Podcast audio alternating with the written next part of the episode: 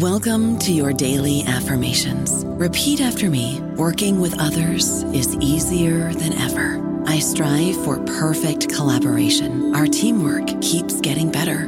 Yeah, affirmations are great, but Monday.com can really get you the teamwork you desire. Work together easily and share files, updates, data, and just about anything you want all in one platform. Affirm yes to start or tap the banner to go to Monday.com. How do you feel great on vacation? Like really good? Easy. You go to Aruba. You'll spend your time relaxing on cool white sand beaches and floating in healing blue water. You'll immerse yourself in natural wonder and find your center on an island where things move at your speed. You won't just feel great, you'll feel relaxed, renewed, and ready for life. That's the Aruba effect. Plan your trip at aruba.com. It is Ryan here, and I have a question for you. What do you do when you win? Like, are you a fist pumper? A woohooer, a hand clapper, a high fiver. I kind of like the high five, but if you want to hone in on those winning moves, check out Chumba Casino. At ChumbaCasino.com, choose from hundreds of social casino style games for your chance to redeem serious cash prizes. There are new game releases weekly, plus free daily bonuses. So don't wait. Start having the most fun ever at ChumbaCasino.com. No purchase necessary. VGW. Void were prohibited by law. See terms and conditions. 18 plus. Welcome to the New Books Network. Hi, and welcome to Scholarly Communication, the podcast about how knowledge gets known. Scholarly communication is an open and ongoing conversation about how communication does knowledge. The premise of the podcast is this communicating is not a transferring, as if knowledge might be vacuum sealed and delivered totally conserved brain to brain. No, the premise of the podcast is that research communication is a place and time where people meet to represent and to recreate the things they claim to know. Communication is meaning, as knowledge is too. And meaning is not something we send or receive, it's something we make. I'm your host, Daniel Shea. I invite you to listen to authors and reviewers, to editors and managers, as well as to scholars of communication and professionals in communication, all talking about how it is that the written word makes known the real world.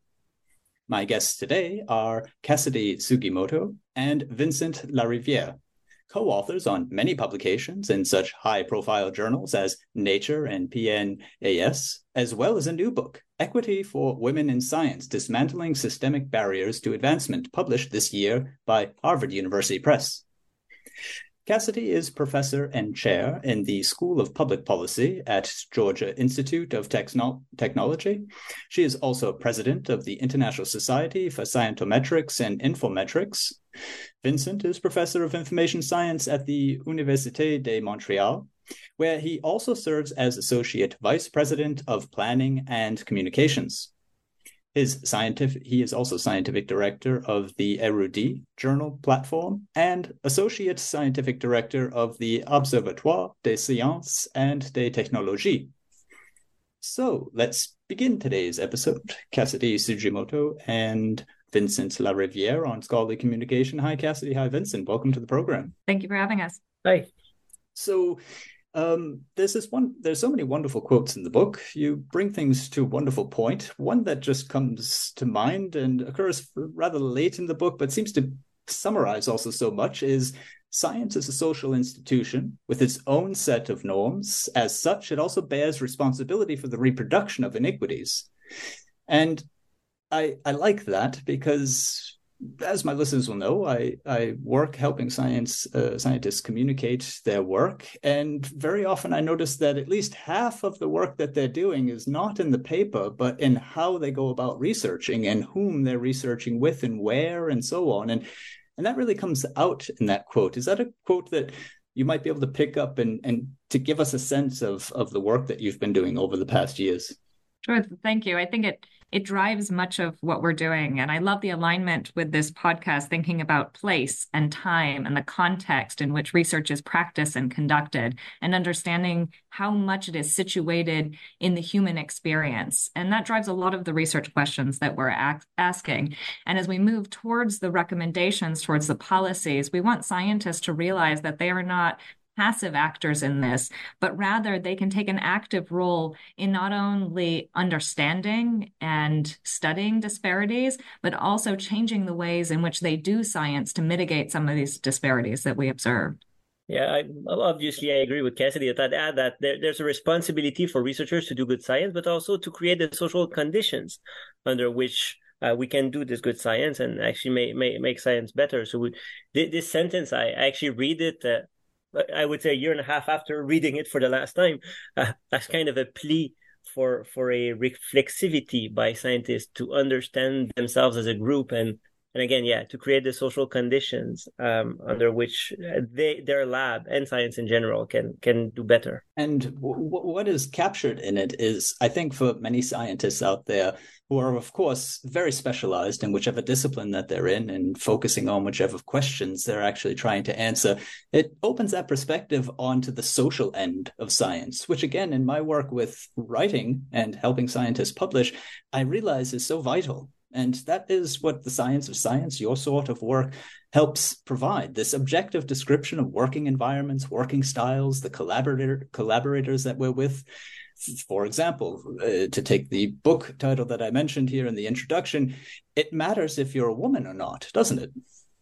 Exactly. And I think that is one of the things we wanted to look at is to take a social approach, but also take it from a macro and quantitative angle to be able to look at how those practices who does science, who gets to be a collaborator, what role do they play when they're collaborating, and how does that change what we know? So it is mm-hmm. not just justice for the individuals, ensuring that every individual has access to a scientific career and activities, but also changing what knowledge is generated and created because of who is doing science and the roles that they're playing. So that drives a lot of our inquiry, um, both before the book and then frames a lot of what we do within that book.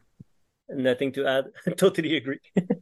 okay, yeah, and I mean that makes me think of one of the works cited and one of the works that you also co-authored for Lancet back in 2019. Mm-hmm. That uh, the the factors there that affect sex-related reporting in medical research. Um, there we have Cassidy exactly. I think what you're talking about this idea that you know what we know in health sciences is also partially dependent upon who is doing the research in health sciences. And we've found that that work particularly is quite persuasive across a range of ideologies. I think there's a general sense that science is a meritocracy. And we try to show throughout our research that science doesn't operate in the neutral way in which most uh, scientists and policymakers would assume or would like it to operate. And so we've shown some of those disparities, and we asked ourselves that question what does it matter for science? How would it change what is known? And the Lancet paper, we did a very simple analysis of that, looking at the study of women as objects of study themselves. How much do we know about women's bodies, women's health? And how does that change by whether or not women are doing science? And what we found is that women were much more likely to study issues related to women's health and women's bodies. Therefore, having more women in science changes what we know about the female body which is 50% of the population and 100% of the birthing population, is a really important population to study and to know. And we extended that into our latest work looking at the intersection of race and gender to show it's not mm. only gender that changes your framing and your approach and the type of research questions you ask, but also your ethnicity and your racial classification within a national context will frame those kinds of questions. And so that we're all pulling from our lived experience. When we go into a curiosity driven field like science, we're going to generate questions that resonate with us on a personal level. Therefore, diversifying the scientific workforce diversifies that array of potential questions that can be asked and answered. And, and, and, this is true, of course, for, for fields related to medicine or, or to psychology or generally to the social sciences where, where people and researchers can relate to their research object. But we also see that in fields like physics. Uh, women and, and let's say other other minorities in science uh, study topics that are a bit different than than than let's say the the typical white uh, white male scientist. And this is something that we did not really emphasize in the PNAS paper but and it's data that's buried in the supplemental uh, but it's a very strong relationship that's pretty much observed everywhere not only in social sciences and, and medicine. And I'll add to that that when we look at just the topics we're also able to see scientists as they move from one topic to another. And so, in some of our studies that we've done, and, and most of this is unpublished, we've looked at migrations of a scholar across different fields. And we find, for example, women are much more likely to move um, to a more applied field and to look at, for example, the application of physics in biomedicine. And so we see these kinds of trajectories, these stories, and these careers, which also highlight that different people within the scientific system are going to emphasize different aspects. And then there's, I mean, this is the content level, and and and that is indeed mind blowing. I mean, when we think not only just of meritocracy as you began uh, d- d- um, sort of introducing this whole aspect to the topic, but the the idea of well, we imagine science as being objective. You know, we imagine science as we are just looking for the facts and we're objectively interpreting them as best we can and so on and it seems that there's a lot more at play there than we would just imagine i mean the content itself is actually getting affected and and on a personal level an interpersonal level there's a lot happening as well i mean not just which actual content is being um, researched, but where you end up, which which sort of institute or even which field or branch of knowledge you end up in. Um, you you have this wonderful line early on in the book when you're talking about production, where you say. You know, women who at uh, or young women in, in high school who have seen physics teachers who were women then felt that hey, those are people who are like me and I could be doing what they're doing. This this idea of embodiment right? They embody in their role as a as a physics teacher or a science teacher things that i can relate to. And this you you develop throughout the entire book you know noticing or recognizing people who are like you in particular roles invites you in there well, I want to disentangle. I think there's a lot of really interesting nuggets in what you just said, Daniel. And the first is to be clear of disentangling objectivity from perspective. I think it's very easy to take our work and say, well, everyone's then bringing a different perspective, and therefore there's a lack of objectivity. I think that you can bring varied perspective and still do very objective research. So I want to emphasize that that's an important distinction there. However, I think where we often lack objectivity is in the review and evaluation of science. So to your point, the way in which people are distributed across institutions, the type of venues that disseminate their knowledge, that is where I see a lack of objectivity. When people look at certain epistemological frameworks or methodological approaches or certain topics and they diminish their value or they determine that they are not at the type of they're not the type of research they want to see in that institution or in that space i think the best example of this is a study not done by us but i think a, a fantastic study looking at the national institutes of health in the united states and they found that Black and African American scholars were funded at a lower rate. But they didn't see differences in the acceptance rates between areas. What they found was the reason, the primary reason for the lower rates of funding was because those scholars were trying to access a funding pool that was the smallest among all that the NIH op- offered. It was the type of topics that they wanted to study, the NIH didn't value. And I think we see that in some of the premier venues as well. They tend to disproportionately cover topics that are done by certain populations, primarily white men. And we see that same type of thing happen in institutions, disproportionately hiring either white men or people who do types of research that looks a lot like a portfolio that would reflect that white and male portfolio and topics. So I think again that objectivity is coming in at the evaluation stage, which is deciding what type of research is valued and will be uh, perpetuated through the allocation of resources such as grant funding um, or spaces in elite institutions. I just want to underline something there. I'm sure, Vincent, you want to uh, weigh in on that as well. But th- this is, for me, one of the fascinating things in science of science work is is that nuanced look that you've just laid out there for us, uh, Cassidy, where we assume it's one thing, yeah, it's a sort of discrimination maybe against African American scholars, but it turns out to be far more complex than that. There's many more factors involved in and why something like that happens. Um, but please, yes. No, but you're right. Again, the, the, what we show in one of our pieces published last year, which is the, the relationship between topics and, and identity, and seeing that the topics that would be interesting to some identities are actually devalued by the dominant part of the of the scientific community, uh, which which in a way creates a double penalty. There there's less minorities in science, and the topics on which they work they work are not are are not are not as value. Uh, I want to go back to the, the meritocratic aspect because I think this is an important one, and we need to be precise with words here.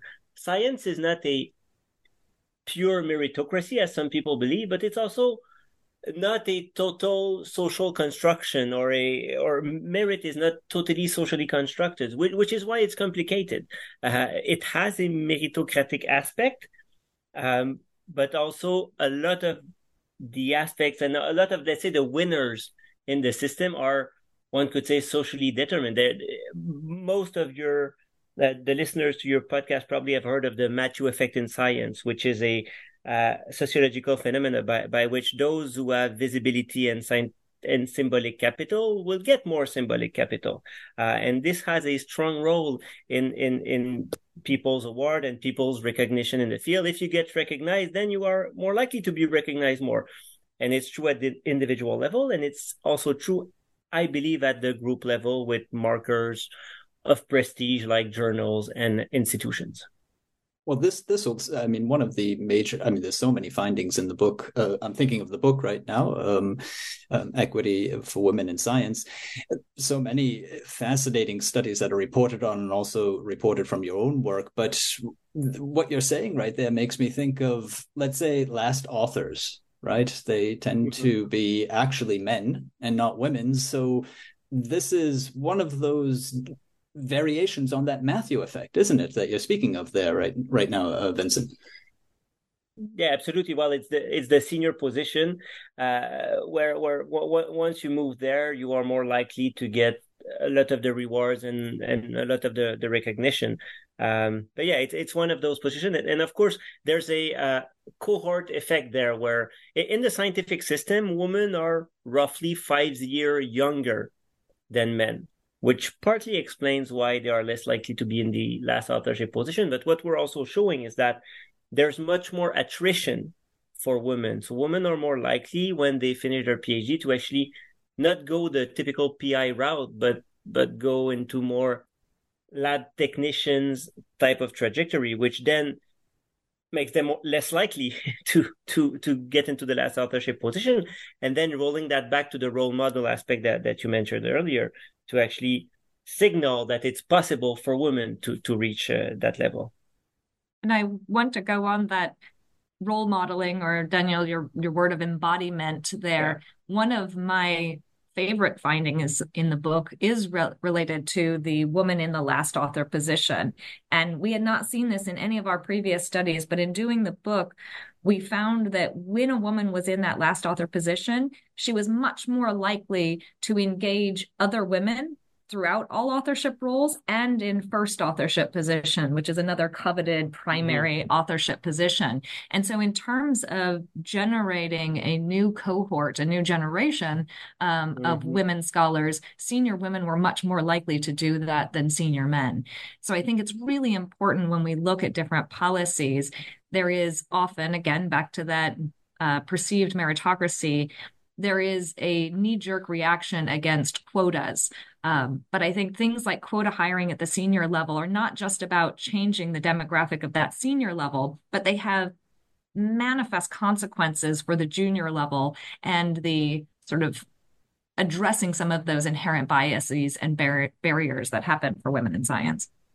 I don't know about you, but I'm very busy and I don't have a lot of time to cook. That's why I subscribe to Factor. Eating better is easy with Factor's delicious, ready to eat meals. Every fresh, never frozen meal is chef crafted, dietitian approved, and ready to go in just two minutes. You'll have over 35 different options to choose from every week, including Calorie Smart, Protein Plus, and Keto. These are two minute meals. Factor meals are ready to eat and heat, so there's no prepping, cooking, or cleanup needed. They're flexible for your schedule Get as much or as little as you need by choosing your meals every week. Factor is the perfect solution if you're looking for fast, premium options with no cooking required. Sign up and save. We've done the math, and this is important. Factor is less expensive than takeout, and every meal is dietitian approved to be nutritious and delicious. Head to factormeals.com slash NBN50 and use code NBN50 to get 50% off. That's code NBN50 at factormeals.com slash NBN50 to get 50% off.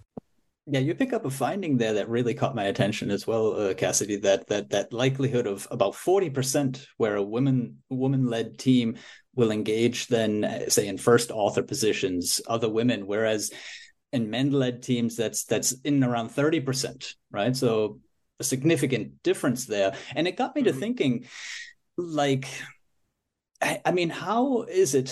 How far can we go to explaining something like that? Because I, I, get the sense that, okay, is there just simply malign discrimination involved here? There will be in cases for sure. Mm-hmm. But is it is it also some of this to get back to that embodiment question? Is it imagining ourselves in a role that we see other people like us already embodying? Yeah, I, I think very quickly. Uh, I think there's a discrimination element, but I don't believe being an optimistic that is the dominant part of it. I think as a as a student, you will typically go to study with someone that you can relate to. Um, and I think that's probably the driving force. Of course, there's probably a topical element as as well, uh, which we don't control for in that figure. Uh, but I think the role model plays a huge role. Go, go ahead, Cassidy. No, it's perfect segue into it. I love this idea of science of science being able to understand the complexity of this situation and understanding that any social phenomena will have a, both a lot of complexity and a lot of uncertainty. There will be many elements that we can't measure quantitatively um, or that we can't measure at all. One of my concerns, though, tends to be when we take a very quantitative approach to all of these things, we try to control for everything. Well, let's mm-hmm. control for age Let's control for career length. Let's control for childbirth. Let's control for elder care. And suddenly we control for everything and we find there is no difference between outcomes for men and women once you've controlled for all the factors. And when I look at that, I say that your factors are what explain everything. Your factors there tell us why women are less productive. Yes, because child rearing takes a toll on productivity. So, from a policy aspect, we should think about how we allow spaces for mothers to also be academics. We see that there's attrition and that affects um, what we see at the senior rates. Well, let's think about how we keep women in science and don't allow them to attrit at these rates that are much mm-hmm. higher than men. So I think sometimes we take the quantitative perspective a little too far, and in trying to pull it into a beautiful regression that controls for everything, we lose sight of the factors that are actually driving some of the disparities that we observe. Mm-hmm. Yeah, I mean, this, this you really just already answered a question that I was going to raise because because because in, in the science of science, what often impresses me is the ingenuity of the study designs, which is what you're speaking to there, I believe, uh, Cassidy. I mean, I one example I like to cite is a 2016 uh, science study, which included as co-author Dashun Wang, for example, that kind of dispels the myth that you know a younger scientist is more creative because of the observed facts that they were just having high higher impact papers. But it turned out that impact is random if you just simply control for productivity, which actually was then the key factor in that. And, and it's findings like that again and again, where in science of science, you're just you're seeing more clearly what's actually there. And yet your point cassidy is, is, great because one of the things that uh, comes out in in the book especially through the vignettes that open each of the chapters is is this idea of hey we're dealing with a long-term culture here. We're talking about women entering science, science slowly over the past 100 plus years. And and they've been adopting a role which hasn't been the male role. And that has had a follow-on effect and is still with us today and that's one of the things that we talk about a lot is that conception of the ideal scientist. What mm-hmm. does it look like to be a scientific worker? So it goes back to the embodiment, but it's also about changing culture, changing norms, changing academic and other research environments. What does it mean to be an ideal scientific worker? Do you need to have a spouse at home doing most of the domestic care? Do you need to be able to travel at will? Um, do you need to be disentangled from your community? Mm-hmm. Can you be faith based? Right? All of these are questions that determine who can and cannot be a scientist. And those tend to disproportionately align with certain identity lines. And so I think one of the questions and challenges that research institutions and policymakers have is to ask how they're perpetuating this mythology of what it looks like to be a scientist. And I think that is where we can really start to create policies that change the culture and climate so that science is much more inclusive for all parties. But, but still, there's a lot of challenges there. Uh, science of science remains a social science. Uh, which means that experimenting is not so easy. Uh, you cannot have control groups uh, as easily as when you're working with cells or, or things that don't have agency. Uh, so, so we're trying to create experiments based on what has happened in the past, which, which, which unfortunately has limitations, which means that there, there's, uh, the policies that we're developing are based on past conditions, which may not repeat in the future. Uh, which again, I think I think ma- makes it difficult. Uh, and speaking very briefly on the on the piece you mentioned, Danielle, on uh, on, on on on discoveries and the randomness of it. Uh, it's it's something that that is going to be increasingly difficult, I think, to do in the future because uh, when we're talking about these discoveries, we're we're following individuals. Uh, in this case, the Dashun piece looks at, I think, in Nobel Prize winners. Uh, most of the research is actually done collaboratively, and the conceptualization and the the, the, the research itself, um, the contributions are made by groups, and those groups are going to be heterogeneous. It's not one white person. It's going to be uh, hopefully a group of people with different identities and different ages. Uh, so, so, so hopefully we're going to move to what is the not so much discussing what's the ideal scientist, but what is the ideal group. How should science be structured in order to to yeah make make the most important discoveries. There's two directions I could go from there. You're giving me too much material, probably. uh, one thing I do want to touch on before we uh, close out for sure is is is recommendations and and and, and changes in policy, changes in attitudes, and so on. Um, that's even actually given special uh, place in, in most science of science work because it sees itself also always somehow as applied and the final chapter in your book takes this this this torch up for sure um, but to delay that a moment uh, the, the, this idea of collaboration that vincent is talking about and also contribution or contributorship, which which gets exactly. an entire which gets an entire uh, chapter in, in, your book, was also for me absolutely fascinating. I mean, to speak directly to my day-to-day work in in writing the breakdown of original draft versus review and editing as being mm-hmm. let's say the two sections of what's done in writing is also gendered could could you tell us a bit about that I was going to let you take it, Vincent, but no, no, go ahead, Cassidy. It's your it's your favorite chapter. It is. I I'm very interested in that construction of knowledge itself. And I think, Daniel, you are too in the day to day work that, that you do. So we have this space in which we've done the practice of science, and now we need to narrate it. We need to make it manifest in this document that has certain constraints in the figures and in the word count. And so the writing of scientific work to me is so interesting and so important.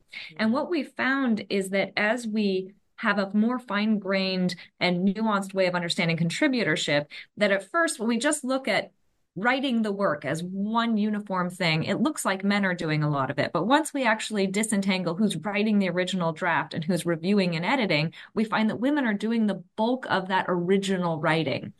And to me, that's a fascinating thing now, not only in the gendered lines, but as we move towards the inclusion of more AI in scholarly mm-hmm. communication.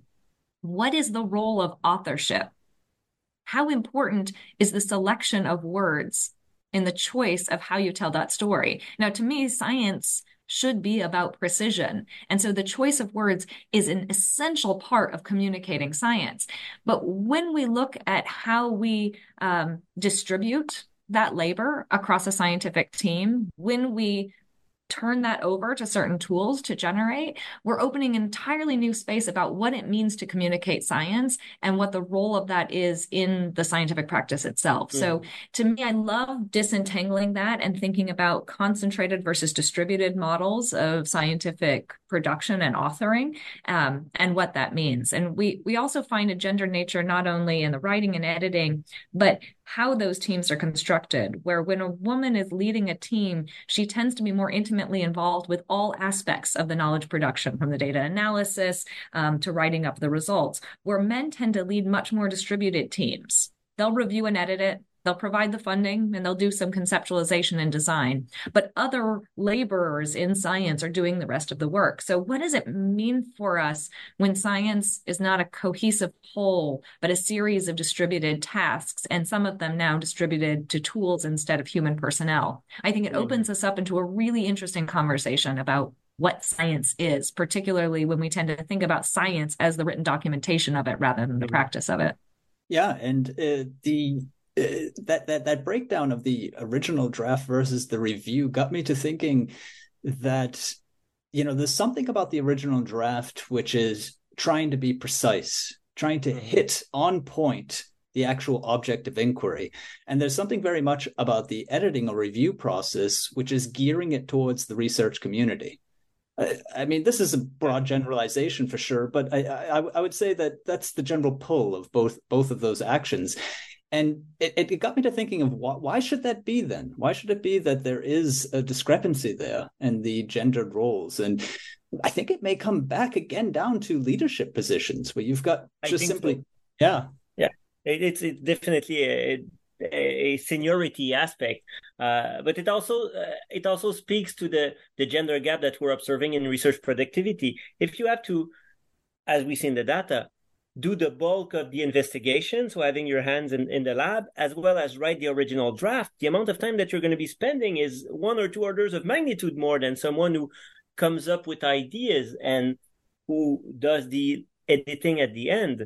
Uh, and so the, the, the one paper a year ish that we're that we're seeing. So so basically in the data we're seeing that women on average publish one paper less uh, than men on an annual basis uh, is quite likely due to that division of labor. And, and right now we don't have great data to actually uh, to actually uh, confirm that that hypothesis. But to me, that's kind of an obvious one. The promised point about um, advice and action and things that can be done again the last chapter that you uh, have in the book and and again this shows up in very many works very many of the papers also um, end on points of recommendation. But just to pick up with the sort of uh, comprehensive view that we get in the last chapter there you single out different actors agents who might be involved uh, um, qu- quite sensibly. We find there the scientists themselves at the top of the list. And that's actually the one i would like to focus in on. But just for the sake of my listeners there's also universities funders and then science communicators or the public in more general. But let, let, let's home in there on the scientists themselves because it all kind of begins and ends with them. What what would you say from this platform of the podcast out toward individuals? What do we do with what we're finding out from science of science studies?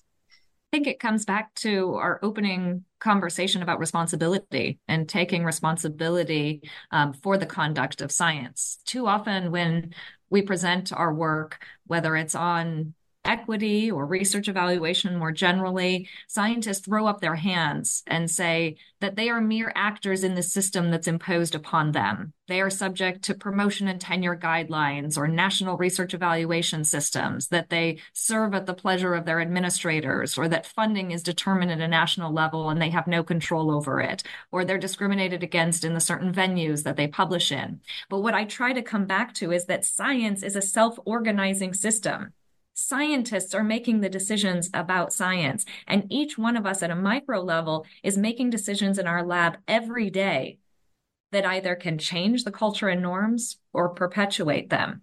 And so it really comes back to us to ask how am I distributing labor on my team? How am I allocating resources within my lab? What are my norms of practicing science and how am I advocating for change within the space of influence that I have? So we ask each scientist to take that reflexive moment to ask whether they are perpetuating a system that is just and fair and responsible and will lead to the most robust science, or whether there are things that they can do to change it. Yeah, I totally agree. Again, scientists are group leaders, reviewers, editors, administrators. We're mostly an autonomous community, so there's no, there's mostly no one else to blame.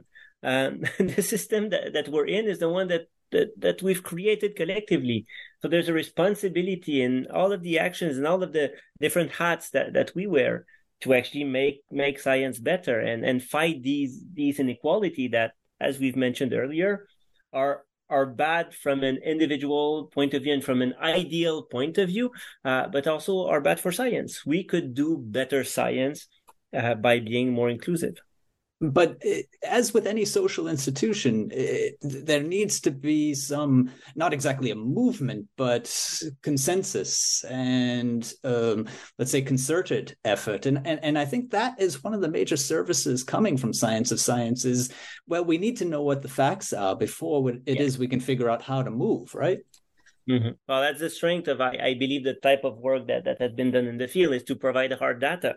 Uh, many of, well, all of the inequalities have been documented before, uh, but mostly uh, or very often from a qualitative point of view, maybe with anecdotal evidence. Uh, the, the strength of the field is that it provides relatively objective data, which is not perfect, but, but gives data to, to often people who cannot be convinced otherwise.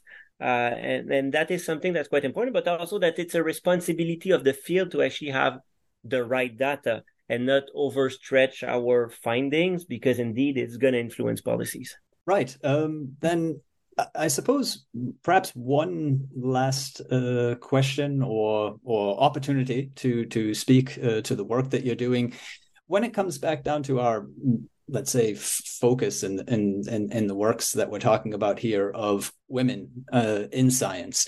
What would be let's say one of the major changes that you would like to see? And and I'm and I'm imagining also something that's perhaps very small that could have a huge follow-on effect. Is there something there that is highly actionable let's say at the moment? For me it would be changing the way we support and resource women, particularly when they're engaging in uh, child or elder care. I think many of our initial approaches for support end up to be isolating we give people extended leave time. We allow them space and time away from the academy or the institution.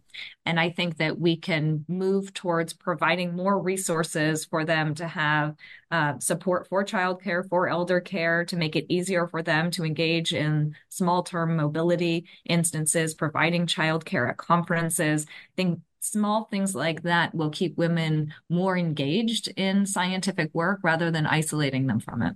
Mm-hmm totally makes sense.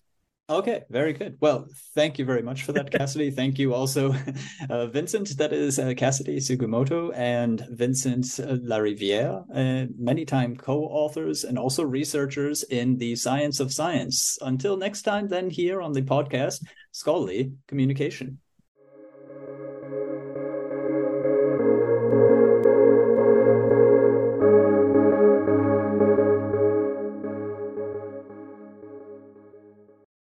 Judy was boring. Hello. Then Judy discovered chumbacasino.com. It's my little escape. Now Judy's the life of the party. Oh, baby, Mama's bringing home the bacon. Whoa. Take it easy, Judy. The Chumba life is for everybody. So go to ChumbaCasino.com and play over 100 casino style games. Join today and play for free for your chance to redeem some serious prizes. Ch-ch-chumba. ChumbaCasino.com. No purchase necessary. Void where prohibited by law. 18 plus terms and conditions apply. See website for details.